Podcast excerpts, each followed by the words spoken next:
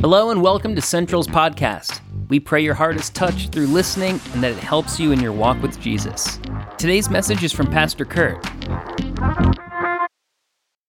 Now, one of the areas, this is called Central Assembly of God. We're an Assemblies of God church. So, one of the areas of empowerment that we believe in is an experience that comes after salvation called the baptism in the Holy Spirit.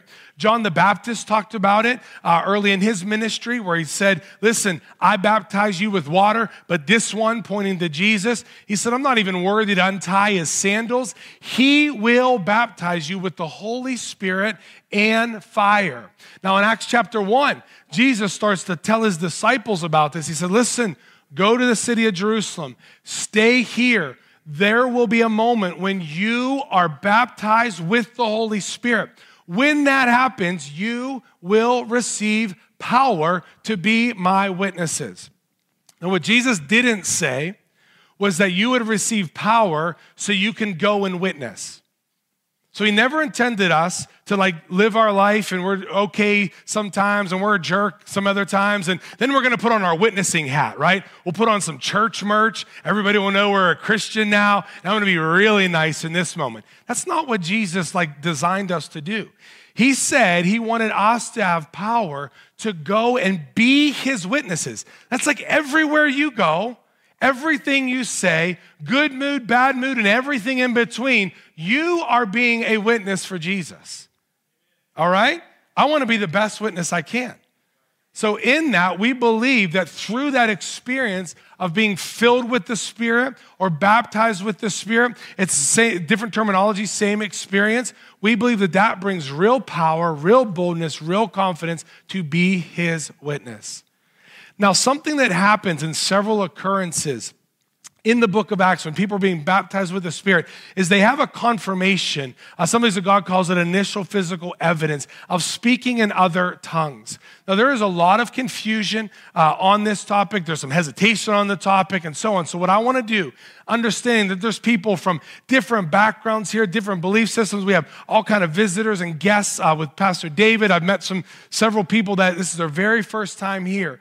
And now some of you were baptized in the Holy Spirit decades and decades ago. And you're like, yeah, I got this topic down. I walk in this, I pray in it, I feel like I'm gifted in it. So there's such a wide variety. What I want to do is hit on some key verses and try to unpack this for you. And my belief is, my hope is, is that the Holy Spirit Himself is going to give you revelation. That no matter what denomination, no matter what background you belong to, you're going to look to God's word for the power of speaking in other tongues, of praying in tongues, also called praying in the Spirit. I do believe, if you look at scripture, speaking in tongues was a normal expression of believers in the early church, and it still is today. Now, this is the problem. Speak, we talking about speaking in tongues or praying in tongues, praying in the Spirit. It is automatically if you look at different denominations and belief systems, it's automatically relegated to churches who call themselves Pentecostal churches, spirit filled churches, full gospel churches.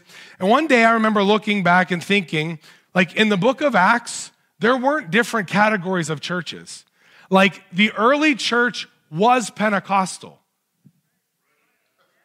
Like they didn't have a chance to be a part of an Assemblies of God church or a Presbyterian church or a Methodist church, a Catholic church. It's like they were Pentecostal. They were all Pentecostal. So, well, what do you mean by that? I'm not trying to put them into my category. I'm saying we should probably find out what category they fit themselves into. They were Pentecostal Christians.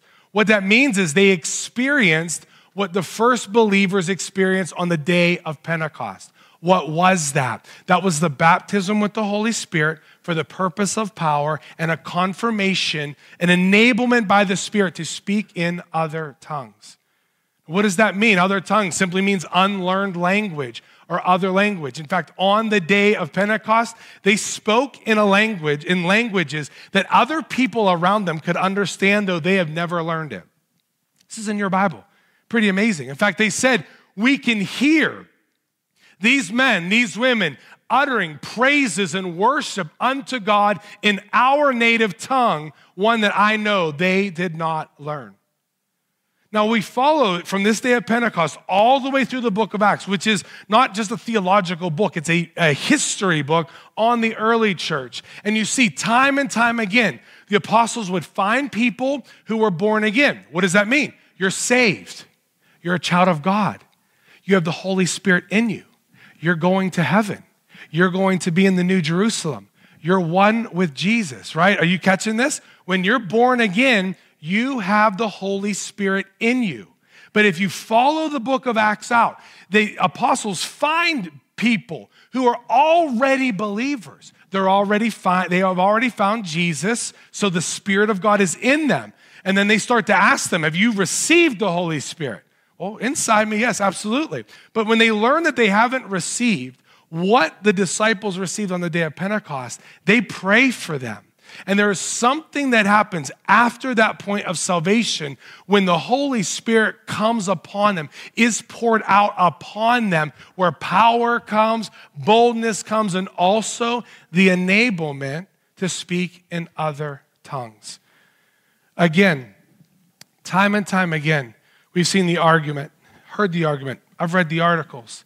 Is tongues for today? Is it real? Can it be faked? Is it just something that's too mystical? I, have read it, I've learned it. I've come, I actually was born and raised in a non denominational church. It would not be put in the category of a Pentecostal church. So it had the basic tenets of the Christian faith. Our pastor never talked about the baptism of the Holy Spirit. They would say they believed in spiritual gifts, but kind of like let's push the weird ones aside, right? The mystical ones. Like, so we could be teachers, we could be givers, we could be mercy, you know, showers, but miracle workers, healing, tongues, interpretation, prophecy, let's put those over here. So that's what I grew up in. But it was a good, solid church, it just didn't teach the fullness of what's in the Word. So then I go to high school. And uh, good, again, a good, um, solid teaching of the word. But the pastor in his messages would say things like this, and I didn't even recognize what I was being indoctrinated with at that time.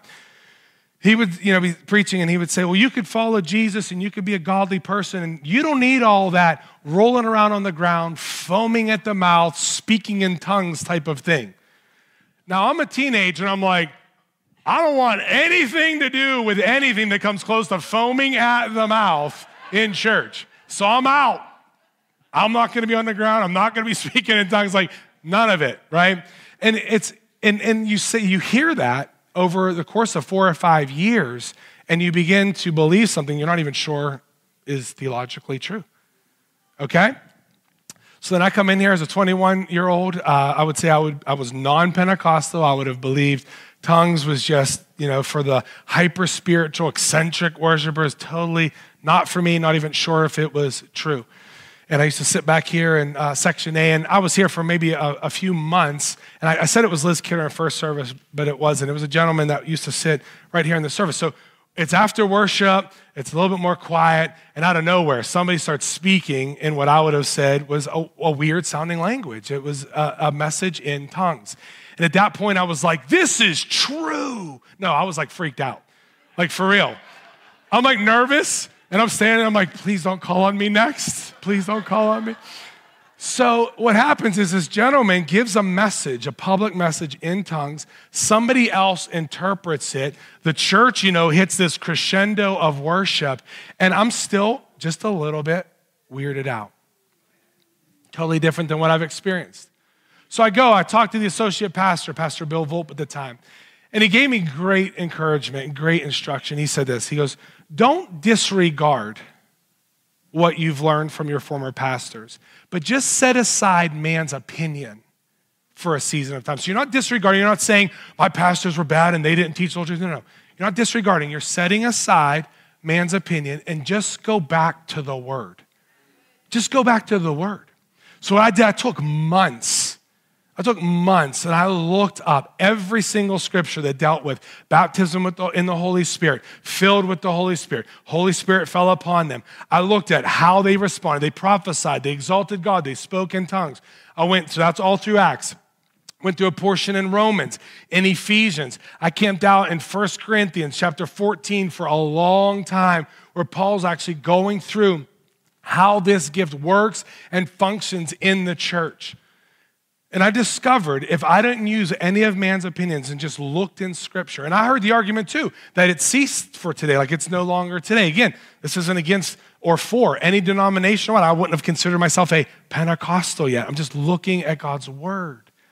And then I realized the parts of where it's talking about, you know, that it ceases. They're talking about the time when you are in glory, when you don't need spiritual gifts anymore. You're in the presence of the Almighty King. And several months after that, I started seeking the experience, right? Okay, I want the baptism in the Holy Spirit. I want to speak in other tongues. And I noticed that my target was wrong. I was seeking an experience. That's not scriptural. All right? So what do you do? Look back at scripture. And Peter, when he's explaining this outpouring of the Spirit, he said, This is what happened. The Father who is in heaven handed, I used this illustration just a few weeks ago down here at the pew, handed the gift, the promised gift of the Holy Spirit to Jesus. And Jesus is the one who poured the Spirit of God out on the people, as you see here today, as Peter was explaining. So I shifted my focus. I wasn't interested in an experience or a gift anymore. I was interested in Him, Jesus, the one who pours the Spirit of God out on us. And it wasn't at a in a, in a service. In fact, we, I, I had planned to call people forward. I, don't, I want to teach the word today.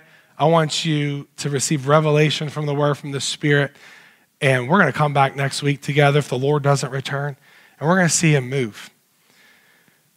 Some people, I've watched them, I've prayed with them in this altar space, in these aisles, be baptized in the Holy Spirit. And they're enabled by the Spirit of God. For me, I like things like in order and in a row and to happen a certain way. So I looked at scripture enough. I'm like, I want it to happen in one of these ways, you know? And it, it happened with me. Nobody laid their hands on me. I wasn't even with anybody. I was in a rundown motel in Mechanicsburg, Pennsylvania. And I was on my knees in one of those comforters that you're like, I don't even know if I want to sleep in this, on this, take it all the way off, whatever. My, my arms were kind of on it. And I'm just worshiping the Lord in English. And the way I, the only way that I can explain it is it felt like it, at some moment I'm just worshiping Jesus. I'm just worshiping Him. I'm not even worried about an experience. And I felt like I, I just used the terminology like a light plunger came down into like my midsection and kind of stopped and release. And in those moments, I found myself being enabled by the Spirit to worship Him in what I would call an unlearned language, what Scripture calls tongues or praying in the Spirit. This is like a little bit of my journey where nobody forced it. Nobody said it has to happen right now. It has to be hands laid on. It has to be not do this, do that. No, I, I set aside man's opinions for a season of time. I just looked at the word. What I found is when people are worshiping Jesus, he pours his spirit out. And there's evidence throughout Acts that this is a sign, a gift, and something that we can use. You guys all right? Everybody take a deep breath. all right, here we go. I want to talk about three functions of tongues. Again, some of you, it's just a confirmation like, yeah, we're going after this. This is, I, have known this, and it's just a, a, reaffirmation. For some of you, it might be the first time that you're hearing, uh, you know, scripture broken down like this. But I want to camp out on the third, the third one. I just want to introduce the first two because the third one really ties together our entire series that has been eight or nine weeks long now on prayer. So, the first function of tongues is as a confirmation of being filled with the Holy Spirit. Remember, if the moment you say yes to Jesus, scripture is clear, you have the Spirit of God in you as a confirmation, a guarantee. Some translations say a, a down payment or a deposit of the things yet to come. That talks about in Scripture how the Spirit of God cries out, Abba, Father. What's that mean? You're a child of God. So if you're a Christian, you have the Holy Spirit in you. Don't hear something I'm not saying. If you're a Christian following Jesus, the Spirit of God is in you. You're on your way to heaven. Your final place of worshiping the Lord will be in the New Jerusalem. Okay? You with me? Yes? All right, so, however, this, this experience of the baptism in the Holy Spirit happened to be- believers. They already were following Jesus. I, I mentioned it already, the day of Pentecost. In Acts chapter 2, verse 4, they're in this room, they're praying. This sound comes in the room, and it says, All of them were filled with the Holy Spirit. Follow this. Spirit of God lives in you for your benefit, so you know you're a believer. Holy Spirit comes upon you for the benefit of others, the purpose of power. So, this terminology here, they were filled with the Spirit. So, the Spirit's poured out. It says they began to speak in other tongues as the Spirit enabled them. So, don't let somebody force you to say syllables that you don't know. Don't let somebody force you into some weird, unbiblical experience. You seek Jesus, ask Jesus to pour out his spirit upon you, and uh, there'll be a moment in time where you actually sense the presence of the Spirit of God coming upon you. It might not be physical, it might be an act of faith, but then biblically it says, as the Spirit enabled them, there was this confirmation that they were being filled. It happens, Acts chapter 2, chapter 4, 8, 9, 10, 19, you see people, believers, being filled with the Spirit over and over again. In Acts chapter 19, the last one in the book of Acts, Paul, one of the apostles, he's in Ephesus, and he finds 12 people who are absolutely believers. Like they are Jesus followers. And Paul's like, What baptism did you get? He says, We've been dunked underwater from Paul in the name of Paul. He's like, Hold on. You need to be baptized in the name of Jesus if you're the one following Jesus. So they're water baptized. And what happens after that in verse 6? It says, Paul places his hands on them to pray the Holy Spirit came on them. Test question Is the Holy Spirit already dwelling inside of them? Yes, because they're already disciples of Jesus. The Spirit is in them for their benefit. But Paul knows because he experienced it also that he lays his hands on them, he prays, the Holy Spirit comes on them. It says, and they spoke in tongues and prophesied. You'll see sometimes when they're filled, they prophesy. You'll see sometimes when they're filled, they speak in tongues. Sometimes when they're filled, they speak in tongues and prophesy. But there's always this worship, this giving God, giving Jesus the majesty and the honor that he deserves. It says that there were about 12 men in all. So we know there's this vocal praise that the Spirit of God gives us as a confirmation of being filled with the Spirit. Second purpose is that it's a vocal gift to build up the church in corporate gatherings. Uh, I believe Josh, in how many of you are old enough to remember micro machines, the commercials? Just a few of us. Am I that old or you just don't remember the commercial? It's basically this the dude spoke so fast you didn't even know if he was speaking in regular English words, but he was trying to sell you these little, little tiny cars. That's how Josh quoted scripture up here today. He's like, So anyway, he was actually quoting some of these verses. I think it, I think it was in this answer. But in 1 Corinthians chapter 12, Paul's talking about spiritual gifts. He says, Now to each one, the manifestation of the Spirit is given for the common good. He goes on to list a whole bunch of spiritual gifts. I don't think it's a comprehensive list. I think he's saying, hey, some of you are good at leadership. Some of you are good at giving. Some of you are good at teaching. Some of you are good at mercy. And he gets down to chapter, or in verse 10, he says, To another is uh, speaking in different kinds of tongues, and still another, the interpretation of tongues. All these are the works of one and the same Spirit, and he gives them to each one just as he determines. We don't determine if tongues is a gift for public edification. He determines that. And this is what I've experienced before. So I'll meet people who are new. I used to teach our new members class, and we'll be talking about our beliefs and so on. And I've seen people have admitted is that they're nervous about asking the Holy Spirit to be poured out on them because they do not want to be used in front of other people speaking this spiritual language. Like, no way am I ever going to have to do that. So then you just avoid it all, right? So you get to pick. You're going to pick leadership, you'll pick giving and mercy, and then you'll shove everything else aside. That's not biblical.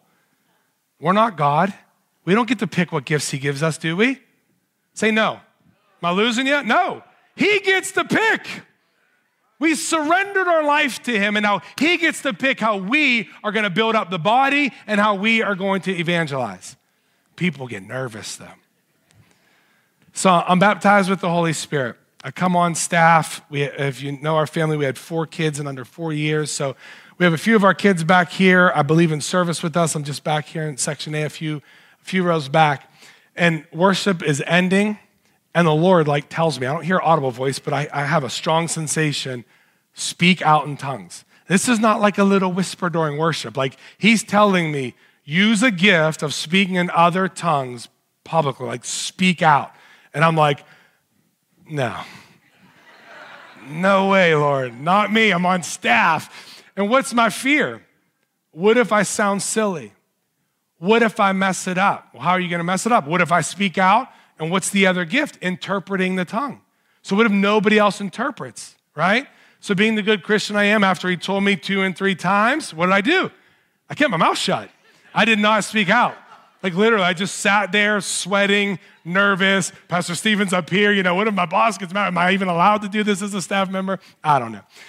So I don't speak out. So I give the Lord my final no. What do we teach here? Put your yes on the table before he even asks, right? I gave him my final no. Within like 30 seconds, it was it was Liz Kidder. She was sitting right back here, longtime member of Central, dear saint in the Lord, speaks out in another tongue. Somebody else in the front interprets it. The church responds in this beautiful crescendo of praise. I'm like, wow, that is the gift, the public gift in operation in a pure, holy way. Now, I knew that I had missed it. I, I repented. I asked for forgiveness. Fortunately, God's a God of second chances. He hasn't asked me publicly again, but if He does, I'm stepping out. Somebody better interpret, all right? No. So this is this is what people get nervous of. If I'm baptized with the Holy Spirit and the Spirit gives me ena- enablement to speak in other tongues, that I'm automatically going to be used in that public gift. I don't believe that to be true at all. I believe that we have a ton of gifts out there, and there are very few people who are used in that capacity. So don't be nervous. Ask for more of Jesus. Ask for Him to pour out more of His Holy Spirit, and allow the Spirit to enable you without fear. Amen. All right, the third one is where I want to kind of camp out on these next 10 or so minutes. And this is a prayer language understood by God. We've been talking about prayer, trying to develop our prayer lives, seek the Lord more. And tongues, after you've been baptized in the Holy Spirit and you have that enablement, you have the freedom to use that in, uh, as a form of prayer, uh, prayer language. So in Scripture, it's called praying in tongues or praying in the Spirit. It's one and the same. If you cross reference enough uh, scriptures, you'll see Paul is talking about one and the same thing. In Romans chapter 8, verse 26, I want to read a couple verses that aren't up there. They're just reference. It says, The Spirit helps us in our weaknesses. We do not know what we ought to pray for, but the Spirit, if you're looking in your Bible, it's most likely a capital S, meaning the Holy Spirit Himself intercedes for us with groans that words cannot express. And He, who is God, who searches our hearts, he knows the mind of the Spirit. And because the Spirit intercedes for the saints in accordance to God's will. So, what's happening here? He's saying, when we are weak, when we don't know the answer to our prayers, when we don't know what we're supposed to do, we don't know what God wants us to do, we don't know what His will is. He's saying, in that moment, the Spirit of God Himself will intercede for us. But where does the Spirit of God live? Within us. He doesn't live just around us. And because He's in us, He's interceding for us by praying through us with groans that words cannot express.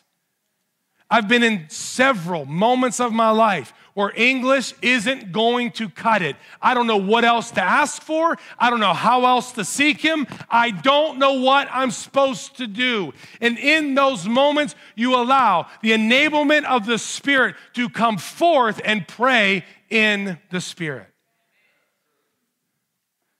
regularly practiced by the early church, lost for a portion of time, rediscovered in the late 1800s, practiced more in the early 1900s. And actually, this is why the Assemblies of God came to, to become a fellowship of believers, is the empowerment of the Holy Spirit, understanding this is still for today.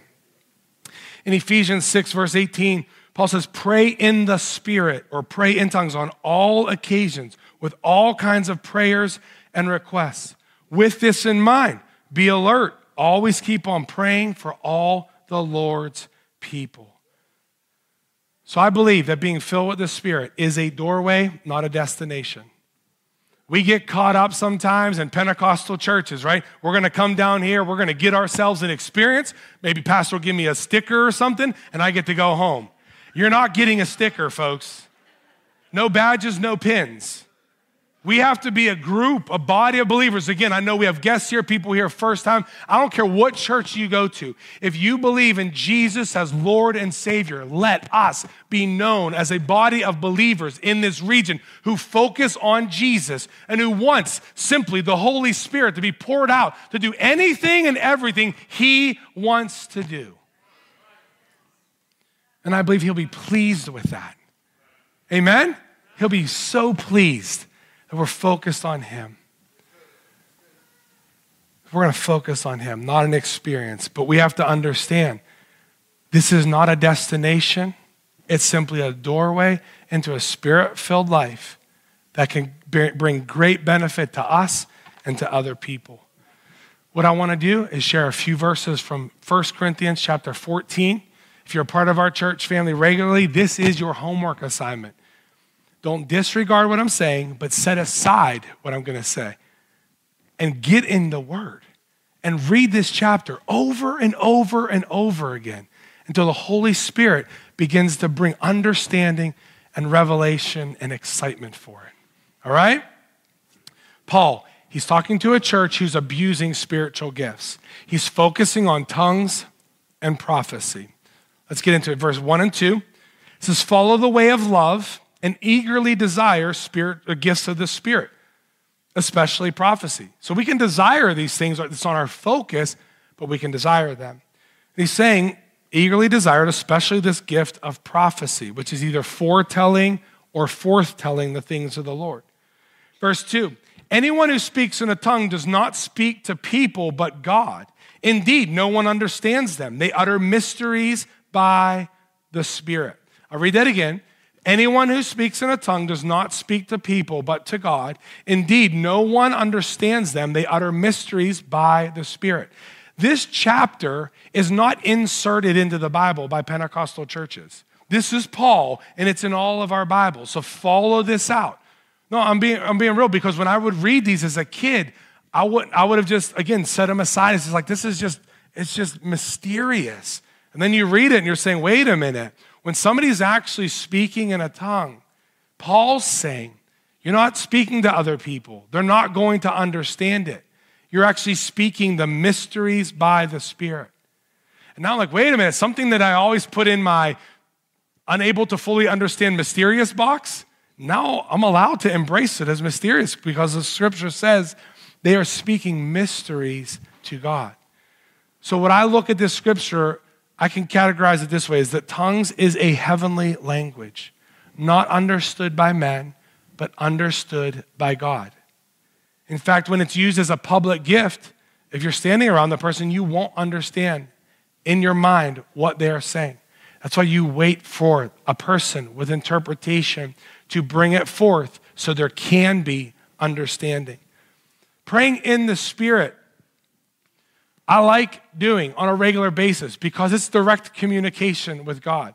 I don't have to figure out how to interpret, hey, this is how I'm feeling today, God. This is what I think I need. This is what I'm assuming your will is. This is what I want to happen in my life. No, I have the opportunity to pray in the Spirit and do, accomplish what it says in Ephesians. We already read it. Praying what is according to God's will as the Holy Spirit prays on our behalf.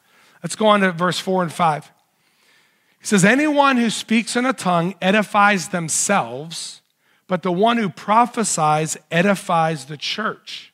Now, I would like every one of you to speak in tongues, but I would rather have you prophesy. So look at the two aspects here. One gift is edifying yourself, the other gift is edifying the church. Now he's saying, listen, I want every single one of you to be able to speak in tongues. So it was a normal, a normal expected discipline of the faith to be baptized in the Holy Spirit, speak in tongues. But he's saying, listen, when we all gather together, I would much rather have you prophesy. Why? We'll go back a few sentences earlier. If there, the gift of tongues is being used over and over and over and over and over again, the people in the room, if it's not being interpreted, are not edified. When prophecy is given in a public setting, it edifies the church. Why? Because they can understand what's being said. It's in their native tongue, it's in their language. So, a prophecy, though it is speaking on behalf of God, it's speaking to the people in this room. So, prophecy edifies other people, the church. Speaking or praying in tongues edifies yourself. This is an important principle of praying in the Spirit is it edifies yourself. Listen, I've been in enough conversations with other Christians, I've been a part of them where I could become critical, judgmental about everything going on in the world right now, right? We could point out 25 things that we don't like, and none of that is going to edify our soul. Amen? Complaining, criticizing, moaning, and groaning is not going to edify our soul. In fact, complaining to God with no faith isn't going to edify our soul. Praying in the Spirit, he's saying, edifies ourself. There's a building up and a growing up that happens, a strengthening that happens in our spirit as we pray in the Spirit. So, praying in the Spirit, it's intended to edify us and build us up individually, while the gift of prophecy edifies the church. Adam, you can come up if you don't mind, please.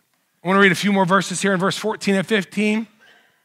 Again, read the verses I'm not reading. He continues to break out tongues, prophecy, the differences, how to function in them. In verse 14, he says, For I pray in a tongue, for when I, for if I pray in a tongue, my spirit prays. Okay. Now, back when I read from Romans, and it says that the Spirit intercedes on our behalf. That is a capital S, meaning Holy Spirit is doing it. Okay? Here, what he's saying is if I am, when I am praying in a tongue, my human spirit prays. How does your human spirit pray? Through the empowerment of the Holy Spirit. So now you have your spirit literally partnering with the Holy Spirit in a form of prayer. He says, If I pray in a tongue, my spirit prays, but my mind is unfruitful. So what shall I do? So people would say that too. Well, if my mind isn't fruitful, I don't want to do it. Let me tell you something. We should be led by the Spirit from our spirit to the Holy Spirit, okay? We should not let our mind and our emotions lead the way. How many of you know your mind will lead you astray? Your flesh, your desires of your flesh, like some of you are getting hungry, they're like, I hope there's enough cupcakes out there, right? You can't be, you can't be led by that stuff. So the Holy Spirit is supposed to lead your human spirit in the spiritual interactions between you and God. Then your mind, your will, your soul, then your body follows. We have it switched a lot of times. So when Paul says your mind is unfruitful, that doesn't make praying in the Spirit bad or wrong. He's just saying, when you pray in the Spirit, your spirit is fruitful. Your spirit is edified. Your spirit is built up. It says, when you pray in the spirit, my mind is unfruitful. It says, so what am I going to do? I love this. Paul like lays out his private time with the Lord right here. I will pray with my spirit, but I will also pray with my mind. I will sing with my spirit, but I will also sing with my mind. So, what he's saying is it's both and. It's not dividing the topic, it's bringing the topic together to say, I'm going to allow the Holy Spirit to pray through me and to sing through me and to worship as I bring adoration to the King of all kings. And I'm also going to use my native language, which for us, for most of us in the room, it would be English. He's saying, This is the way I'm going to do it. I will pray with my spirit and my mind. I will sing with my spirit and my mind. This is what I believe he's saying is this is we should take the opportunity to pray in the spirit on a regular basis. And again, for some of you in the room, it might be okay, well, I'm not willing to accept that right now. I need to go back to scripture and actually just look. let the word of God be revealed in front of you until it is made known to you in the private time with the Lord. Maybe, maybe you'll be in an old motel this week and you say, Jesus, I'm looking at you fresh. Just come. Come, pour your spirit out on me. Maybe it'll be this weekend at the conference, whether they call for it or not. Maybe you just come forward and say, Jesus, pour your spirit out on me fresh. You know, if there's a different dynamic, a different angle to worship the Lord from that we aren't, is not not in our life right now, how many of you would want that? Right? A different way, a way that you see in Scripture, we could touch the heart of God and worship Him and bring adoration to His name. I want to close with these two verses. Paul says, I thank God. This almost sounds like pretty prideful and cocky if you ask me. I thank God that I speak in tongues more than all of you. Right? Paul's laying it down. I thank God that I speak in tongues more than all of you. But in the church, I would rather speak five intelligible words to instruct others than 10,000 words in a tongue. Is he minimizing the importance of tongues here? Not at all. He just said, I thank God that I speak in tongues more than all of you. But he's saying, when we're together, let those gifts that we can understand and quickly edify the church be done for clear understanding. Now, I want to just, um, to close here, I want to explain something. When we're in a church service, because we're considered a Pentecostal church, you might find yourself singing a song, a worship song, in English, and you're worshiping, and right behind you, in front of you, beside you, you might hear someone praying or singing in tongues or in spirit, in the spirit, same thing. I don't want you to consider that out of order worship where that person is waiting for an interpretation. Does this make sense? It's simply a spirit filled Christian who's worshiping the Lord in spirit, probably back in English, back in spirit, and back in English. They're not bringing disorder to the service. This is an environment where people can come and worship in spirit and in truth. When it would require an interpretation would be if somebody spoke like loud enough for this room to hear it or in your small group, if someone came out and spoke powerfully and loud enough that's like, okay, this is kind of pausing what we're doing right now, and they spoke out. In those moments, we'll wait on the Spirit and we'll trust that someone will bring an interpretation that brings exaltation to the Lord. But don't be disturbed or discouraged if somebody around you is at in a prayer service, uh, anyway else. We're doing simply what Paul said. He's going to pray and sing with his spirit. He's going to pray and sing with his mind. Why don't we stand at this time?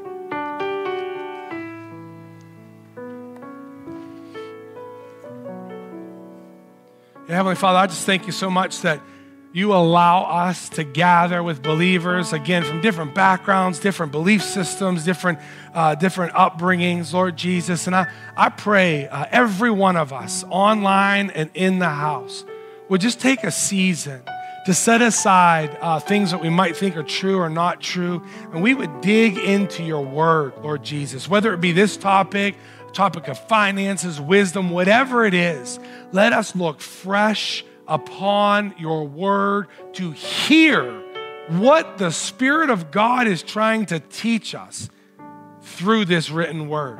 Father, I do pray for an outbreak of your Holy Spirit upon your people. I pray that you would pour your Spirit upon us fresh each and every day so that we can represent you well.